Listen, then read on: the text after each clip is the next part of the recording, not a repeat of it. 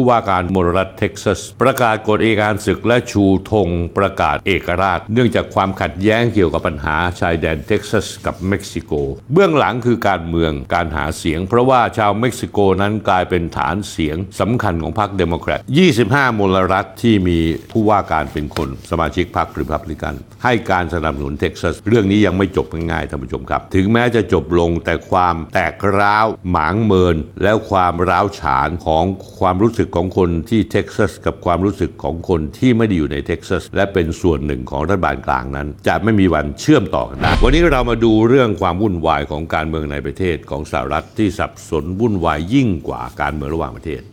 สื่อหลักของอเมริกาไม่ว่าจะเป็น CNN หรือว่า CNBC นะฮะหรือแม้กระทั่ง New York Times หรือ Washington Post นั้น จงใจที่จะไม่พูดถึงเรื่องนี้เลย ทั้งหมดนี้เกิดขึ้นได้ยังไง มันเกิดขึ้นจากนายเกรกแอบบอต ผู้ว่าการรัฐมณฑลมลรัฐเท็กซัส ประกาศกฎเอกการศึกและชูธงประกาศเอกราช คือเท็กซัสสมัยก่อนเป็นประเทศเอกราชมาแล้ว 9 ปี ก่อนที่จะมาร่วมกับอเมริกาเป็นประเทศเดียวกัน สมัยก่อนเท็กซัสมีธงมีดาวดวงเดียว Lone Star State ดาวเดียวมลรัฐดาวเดียว เท็กซัสเดินหน้านายแอบบอตต้องการเดินหน้าแยกตัวเป็นอิสระจากสหรัฐ เนื่องจากความขัดแย้งเกี่ยวกับปัญหาชายแดนเท็กซัสกับเม็กซิโก ซึ่งผู้ว่าการรัฐเท็กซัสสั่งให้มีการเพิ่มเติมรั้วลวดหนามกีดขวางไม่ให้ผู้อพยพชาวเม็กซิโกหลั่งไหลเข้ามาในรัฐเท็กซัสได้อย่างสะดวก พร้อมกับดำเนินการทางกฎหมายอย่างเด็ดขาดกับผู้ที่หลบหนีเข้าเมือง ในเดือนธันวาคมเดือนเดียวท่านผู้ชมในปีที่แล้ว 2566 มีผู้อพยพเดินทางผ่านเม็กซิโกเข้ามายังรัฐ เท็กซัสกว่า 3 0 0แสนคน ซึ่งเป็นภาระที่หนักอกมาก อย่างไรก็ตามการดำเนินการสกัดกั้นผู้อพยพดังกล่าว ไม่ได้รับความเห็นชอบจากรัฐบาลกลางของนายโจไบเดนซึ่งเป็นพรรคเดโมแครตส่วนนายเกรกแอบบอตนั้นเป็นพรรคริพับลิกัน ซึ่งเป็นไม้เบื่อไม้เมากัน นายโจไบเดนก็เลยดำเนินการส่งฟ้องร้องถึงศาลฎีกา และ 22 มกราคมที่ผ่านมาเนี้ย2567 ศาลฎีกามีคำตัดสิน ชี้ว่าอนุญาตให้เจ้าที่รัฐบาลกลาง รื้อถอนบางส่วนของรั้วลวดหนามที่สร้างขึ้นตามแนวชายแดนที่ติดกับเม็กซิโก ตามนโยบายเปิดพรมแดนของประธานาธิบดีไบเดนที่ไม่ปกป้องรัฐเท็กซัสจากการบุกรุกของผู้อพยพลี้ภัยด้วยเหตุที่ว่า เบื้องหลังคือการเมืองการหาเสียง เพราะว่าชาวเม็กซิโกนั้นกลายเป็นฐานเสียงสำคัญของพรรคเดโมแครตมีส่วนให้เขาชนะการเลือกตั้งประธานาธิบดีเมื่อปี 2563 และน่าจะเป็นฐานเสียงสำคัญของเขาในปี 2567 ในการเลือกตั้งครั้งนี้ท่านผู้ชมครับนายเกรกแอบบอตผู้ว่าการรัฐเท็กซัสจากพรรครีพับลิกันออกมาระบุว่า ประธานาธิบดีโจไบเดนผู้นำสหรัฐจากพรรคเดโมแครตได้เปลี่ยนชายแดนทางใต้ของประเทศให้เป็นจุดเสี่ยงต่อการอพยพย้ายถิ่นฐานอย่างผิดกฎหมาย แทนที่จะรักษากฎหมายและปกป้องชายแดน กลับสนับสนุนให้มีการอพยพ เข้าเมืองอย่างผิดกฎหมายที่ชายแดนติดกับประเทศเม็กซิโก และผู้ก่อการร้ายเข้าประเทศสหรัฐอเมริกาถ้อยแถลงของผู้ว่าการรัฐเท็กซัสถือว่าเป็นการตั้งป้อมและปฏิเสธคำสั่งของรัฐบาลกลาง และท้าทายอำนาจหน่วยงานต่างๆ เช่น กรมศุลกากรและป้องกันชายแดน และกระทรวงความมั่นคงสหรัฐ ขณะที่ฝ่ายโจไบเดนนั้นฝ่ายบริหารของรัฐบาลกลาง มีฟ้องร้องรัฐเท็กซัสต่อศาลขอให้ศาลฎีกามีคำสั่งระงับ การสร้างรั้วยาวเพื่อปกป้องพลเมืองอเมริกัน และรัฐบาลไบเดนให้เวลาผู้ว่าการรัฐเท็กซัส 24 ชั่วโมงในการปฏิบัติตามคำตัดสินของศาลฎีกาสหรัฐ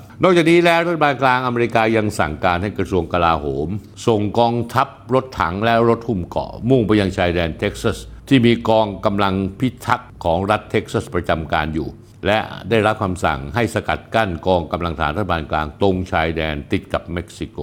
มลรัฐทุกมลรัฐจะมีกองพิทักษ์รักษาชายแดนนะฮะที่จะเรียกว่านะฮะเอ่อ national guard ทุกมลรัฐจะมีหมด มีมากมีน้อยตามแต่ความจำเป็นสำหรับเท็กซัสนั้นมีอยู่ประมาณ 1 0 0 0 0แสนกับอีก 2,000 คนนะฮะ รัฐเท็กซัสก็เลยสู้กลับด้วยการประกาศกฎอายการศึก ติดตั้งรั้วลวดหนามและเครื่องกีดขวางชายแดน เพิ่มเติมปิดกั้นผู้อพยพลี้ภัยที่หนีเข้ามายังรัฐเท็กซัสขณะที่รัฐบาลกลางก็สั่งห้ามไม่ผู้อพยพเดินทางออกจากรัฐเท็กซัส ไปสู่มลรัฐและหัวเมืองใหญ่ๆของสหรัฐอื่นๆ มีอยู่รูปหนึ่งท่านผู้ชมดูนะฮะ วันศุกร์ที่ 26 มกราคม กองกำลังพิทักษ์ชายแดนของเท็กซัส รออยู่บริเวณริมน้ำในจุดอีเกิลพาสรัฐเท็กซัส ซึ่งมีการลักลอบข้ามพรมแดนจากเม็กซิโกมายังสหรัฐ โดยผู้ว่าการรัฐเกรก แอบบอตสั่งให้กองกำลังรัฐเท็กซัสฝ่าฝืนคำสั่งคำตัดสินของศาลฎีกาสหรัฐ ที่ตัดสินให้รัฐบาลกลางสามารถส่งเจ้าหน้าที่ตระเวนชายแดนรัฐบาลกลางเข้าควบคุมพื้นที่ดังกล่าวท่านผู้ชมครับข่าวทั้งสื่อทางเลือกแล้วก็สื่ออิสระนั้นเท่าที่ผมดูมา ในขณะนี้รัฐเท็กซัสก็มีการเคลื่อนรถถังตัวเองเหมือนกัน อย่างเช่นเอบรัมส์รถถังที่ทางรัฐบาลกลางก็ใช้ พร้อมประจันหน้า กองกำลังของรัฐบาลกลางที่เข้ามา จากการที่ผู้ว่าการรัฐเท็กซัสลุกขึ้นมาขัดคำสั่งศาลสูง และคำสั่งของรัฐบาลกลาง ปรากฏว่าอะไรไหมท่านผู้ชม มีผู้ว่าการรัฐอีก 25 รัฐ ได้ออกมาแสดงจุดยืน เป็นแนวร่วมรัฐเท็กซัส ต่อต้านรัฐบาลกลาง และสนับสนุนแนวทางของรัฐเท็กซัส ในการต่อสู้กับคนเข้าเมืองอย่างผิดกฎหมาย และขัดแย้งกับรัฐบาลกลาง ผมเอาแผนที่ให้ดูนะฮะ สีแดงที่ท่านผู้ชมเห็นนะฮะ คือแผนที่มลรัฐต่างๆ ของอเมริกาที่ผู้ว่าการรัฐลงชื่อให้การสนับสนุน แก่ผู้ว่าการรัฐเท็กซัสนายเกรกแอบบอตในข้อขัดแย้งอย่างรุนแรงกับรัฐบาลกลางของนายโจไบเดนขณะที่เมื่อวันที่ 26 มกราคม 2567 ที่ผ่านมา นายดิมิทรีเมดเวเดฟอดีตประธานาธิบดีรัสเซีย ซึ่งปัจจุบันดำรงตำแหน่งรองประธานสภาความมั่นคงของรัสเซีย ได้เผยแพร่ความคิดเห็นผ่านแพลตฟอร์ม X เขากล่าวเตือนว่าความขัดแย้งครั้งนี้เรียกกันสั้นๆว่า Texit เหมือนอังกฤษที่จะออกจาก EU ก็เรียกว่า Brexit อันนี้ก็คือ Texas Exit ก็เลยเรียก Texit อาจจะจุดชนวนสงครามกลางเมืองที่ส่งส่งผลกระทบอย่างรุนแรง และชี้ว่านี่เป็นอีกตัวอย่างหนึ่งของความชัดเจน ของความอ่อนแอของรัฐบาลกลางสหรัฐที่เกิดขึ้นจากปัญหาการเมืองภายใน และก็เป็นผลงานของการกระทำของคนอเมริกาเอง สิ่งที่ผมเคยเขียนเล่น ๆ ถึงการสถาปนาสาธารณรัฐประชาชนเท็กซัสเริ่มกลายเป็นความจริงมากขึ้นเรื่อย ๆฝ่ายบริหารของสหรัฐอเมริกาแสดงให้เห็นว่าไม่สามารถรับมือกับวิกฤตการอพยพย้ายถิ่นฐาน ซึ่งเกิดขึ้นในรัฐที่ใหญ่ที่สุดแห่งหนึ่งของอเมริกา ได้ผู้ว่าการรัฐจึงเลิกพึ่งทำเนียบขาวและเลิกคำนึงถึงสิ่งที่นายไบเดนชายชราแห่งทำเนียบขาวคิด โดยหันมาซ่อมแซมรั้วลวดหนามด้วยตัวเองเพื่อหยุดยั้งการหลั่งไหลของผู้อพยพที่ข้ามพรมแดนเข้ามา นายเมดเวเดฟพูดต่อนะครับ นี่เป็นอีกตัวอย่างหนึ่งที่ชัดเจนของอำนาจ นำของสหรัฐอเมริกาที่อ่อนแอลง ซึ่งเป็นกระบวนการที่เกิดขึ้นจากภายใน และเป็นผลมาจากการกระทำของชาวอเมริกันเอง นอกจากนั้นเขายังพูดต่อนะครับ มีหลายกรณีในประวัติศาสตร์ที่บางรัฐพยายามแยกตัวออกมา และก่อตั้งสมาพันธ์รัฐ ผลสุดท้ายคือสงครามกลางเมืองนองเลือด ซึ่งฆ่าชีวิตไปผู้คนไปจำนวนมาก แต่ไม่ว่าจะด้วยวิธีใดสหรัฐอเมริกาจะต้องเผชิญกับวิกฤตรัฐธรรมนูญที่มิอาจแก้ไขได้ และต้องตกอยู่บนทางแพร่งแห่งความขัดแย้ง การเผชิญหน้าครั้งใหม่อาจจะสร้างความเสียหายยิ่งกว่านั้นไปอีกนาน ถ้าอยากดูรายการนี้ไม่มีอะไรสะดุดหรือติดขัด กดไลค์กด Follow และกดแชร์ YouTube ก็เช่นกันท่านผู้ชมครับ เมื่อท่านเข้า YouTube เพื่อดู YouTube เนี่ยถ้าให้ท่านกด Subscribe กดไลค์แล้วก็แชร์ด้วย กดกระดิ่งที่ YouTube นะฮะท่านผู้ชมครับ อย่าลืมนะครับท่านผู้ชม สถานการณ์ความวุ่นวายทางการเมืองภายในสหรัฐณเวลานี้ที่มีผู้สังเกตการและก็สื่อมวลชนของสหรัฐวันเกรงว่าอาจจะลุกลามบานปลาย จนนำไปสู่สภาวะสงครามกลางเมืองในสหรัฐ อาจจะเรียกว่าเป็นกฎแห่งกรรมก็คงไม่ผิดนัก ถ้าท่านผู้ชมได้เคยดูรายการผมคุยทุกเรื่องสนธิมาตลอด ท่านผู้ชมคงจำได้ว่าครั้งหนึ่งเมื่อ 3 ปีครึ่งมาแล้ว ในรายการคุยทุกเรื่องสนธิตอนที่ 37 ตอนจุดเสื่อมอาณาจักรอเมริกาจุดเปลี่ยนภูมิรัฐศาสตร์โลก ซึ่งออกอากาศไปเมื่อวันศุกร์ที่ 12 มิถุนายน2563 ผมเคยเล่าเรื่องประวัติศาสตร์อเมริกาและรัฐเท็กซัสไว้อย่างไรบ้าง ผมบอกอย่างนี้ครับ หลังจากที่พวกผิวขาวชาวอังกฤษชาวยุโรปทั้งฝรั่งเศสสเปนโปรตุเกสแย่งแผ่นดินอเมริกามาจากชาวอินเดียนแดงแล้ว ก็เกิดการสู้รบและปฏิวัติอเมริกาขึ้นมา จนในสุดอเมริกาสามารถประกาศอิสรภาพได้ในวันที่ 4 กรกฎาคม 2319 หรือคศ 1776 ที่เมืองฟิลาเดลเฟียมณฑลรัฐเพนซิลเวเนียทำให้เกิดประธานาธิบดีคนแรกของอเมริกาที่ชื่อจอร์จวอชิงตันขึ้นมา หลังจากที่อเมริกาได้เริ่มมีประธานาธิบดีคนแรกจอร์จวอชิงตันแล้ว อเมริกาก็เริ่มขยับขยายดินแดนตัวเอง ซึ่งอยู่ในภาวะการที่อเมริกาต้องการจะสร้างชาติในขณะนั้น หลังจากที่ชนะอังกฤษแล้วฝรั่งเศสก็เริ่มถอนตัวออกมา เพราะตอนที่อเมริการบกับอังกฤษนั้นฝรั่งเศสก็เป็นพันธมิตรร่วมรบอเมริกาด้วยตอนนั้นฝรั่งเศสยึดถือครองบางส่วนในอเมริกา หลังจากอเมริกาก็กลับมาซื้อพื้นที่บางส่วนจากฝรั่งเศสไป ผมเอาแผนที่อันแรกให้ดูนะครับ แผนที่อันแรกจะเห็นได้ว่าสีชมพูคือที่สหรัฐอเมริกามีพื้นที่อยู่ นอกนั้นแล้วไม่ใช่ของอเมริกาทั้งสิ้น นั่นคือปี 2332 หรือช่วงต้น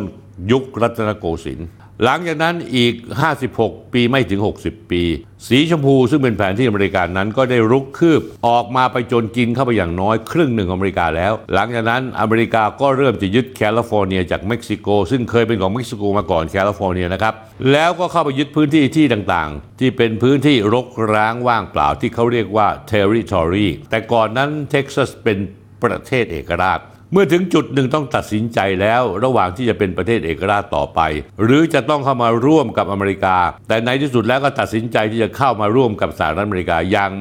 มีเงื่อนไข มีเงื่อนไขนะครับในการร่วม ก็คือว่าสามารถจะแยกตัวออกมาได้ภายหลังเป็นอิสระได้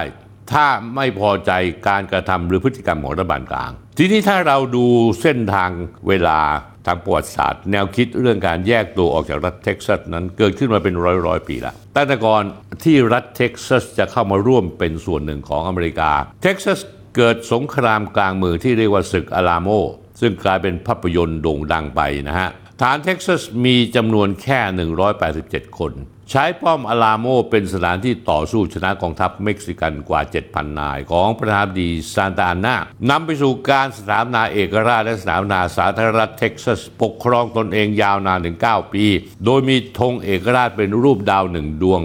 เป็นธงประจำตัวเท็กซัส นั่นคือชื่อ Lone Star State ต่อมาในปี 2388 หรือ คศ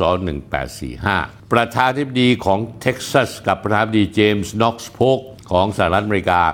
ได้ลงนามในส่วนธิสัญญาผนวกรวมเท็กซัสกับสหพันธรัฐ เท็กซัสก็เลยกลายเป็นรัฐที่ 28 โดยมีเงื่อนไข มีเงื่อนไขท่านผู้ชมครับ ในการร่วมกัน ว่าสามารถให้เท็กซัสแยกตัวเป็นเอกราชได้ ถ้าถูกคุกคามจากรัฐบาลกลางสหรัฐและตรงนี้แหละครับเป็นพื้นฐานทางกฎหมายที่ผู้ว่าการรัฐนายเกรกแอบบอตต์ของเท็กซัสตัดสินใจที่จะแยกตัวและตัดสินใจที่จะปฏิเสธคำสั่งของศาลฎีกา แนวคิดของการแยกเท็กซัสออกมาเป็นรัฐเอกราช เป็นประเทศแยกนั้นได้รับการสั่งสมบ่มเพาะเรื่อยมาแต่ถูกสกัดกั้น จากรัฐบาลกลางของสหรัฐที่กรุงวอชิงตันดีซีที่อ้างว่าประเทศอเมริกาแบ่งแยกไม่ได้ แต่เกาหลีเหนือเกาหลีใต้แบ่งแยกได้ สมัยก่อนเวียดนามเหนือเวียดนามใต้ก็แบ่งแยกได้ ในสายตาของผู้มีอำนาจในโลกนี้คือสหรัฐอเมริกา ปัญหาของตัวเองตัวเองไม่ยอมให้มีการแบ่งแยก แต่ปัญหาของชาติอื่นๆในโลกที่ตัวเองต้องการเข้าไปครอบงำไปมีอิทธิพลในฐานะเจ้าโลก ตัวเองก็ส่งเสริมสนับสนุนให้แบ่งแยกกันศาลสูงสหรัฐได้ลงความพิพากษาก็คือว่า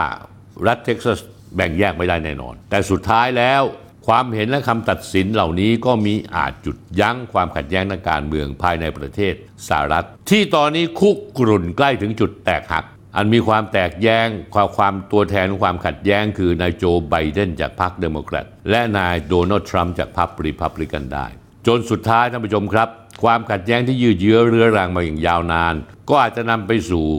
ระบบเท็กซิสที่รัฐเท็กซัสเดินหน้ากระบวนการแบ่งแยก ตัวดินแดนออกจากสหรัฐ ทั้งต่อต้านและปฏิเสธอำนาจรัฐบาลกลาง ซึ่งไม่ยินยอมให้มีการแบ่งแยกออกไป บางทีท่านผู้ชมครับ อาจจะบานปลายนำไปสู่ความรุนแรงเข้าไปสู่วิกฤต สงครามกลางเมืองที่อเมริการบกันเองก็ได้ ซึ่งไม่มีใครรู้ว่าอะไรจะเกิดขึ้นนะแล้วก็นี่ก็คือความแตกแยกระหว่างอเมริการะหว่างพรรคเดโมแครตกับพรรครีพับลิกันเท็กซัสนั้นเป็นที่อยู่ของคนผิวขาวส่วนใหญ่ และมีความคิดค่อนข้างจะสุดโต่ง แต่อเมริกาพรรคเดโมแครตนั้นซึ่งเป็นรัฐบาลกลางอยู่ขณะนี้ กับมีส่วนผสมของคนที่มีนโยบายเสรีนิยม ซึ่งเท็กซัสไม่ยอมเรื่องนี้ยังไม่จบง่ายๆท่านผู้ชมครับ ถึงแม้จะจบลงแต่ความแตกร้าวแล้วความร้าวฉานของความรู้สึกของคนที่เท็กซัสกับความรู้สึกของคนที่ไม่ได้อยู่ในเท็กซัสและเป็นส่วนหนึ่งของรัฐบาลกลางนั้น จะไม่มีวันเชื่อมต่อกันได้ ที่สำคัญครับท่านผู้ชมครับ 25 มลรัฐที่มีผู้ว่าการเป็นคนสมาชิกพรรครีพับลิกัน ให้การสนับสนุนเท็กซัส และก็เริ่มส่งทหารรักษาชายแดน แต่ละรัฐจะส่งไปแล้วแต่มีมากมีน้อยแค่ไหน ทหารรักษาพิทักษ์ชายแดนหรือที่เรียกว่า National Guard นั้น ถ้ารวมทุกๆ มลรัฐ 25 มลรัฐที่ส่งมาบวกกับของเท็กซัสเองจำนวนก็จะมีประมาณ 200,000 คนครับท่านผู้ชมครับ ถ้าอยากดูรายการนี้ ไม่มีอะไรสะดุดหรือติดขัด กดไลค์กด Follow และกดแชร์ YouTube ก็เช่นกันท่านผู้ชมครับ เมื่อท่านเข้า YouTube เพื่อดู YouTube เนี่ยถ้าให้ท่านกด subscribe แล้วกดไลค์แล้วก็แชร์ด้วย กดกระดิ่งที่ YouTube นะฮะท่านผู้ชมครับ อย่าลืมนะครับท่านผู้ชม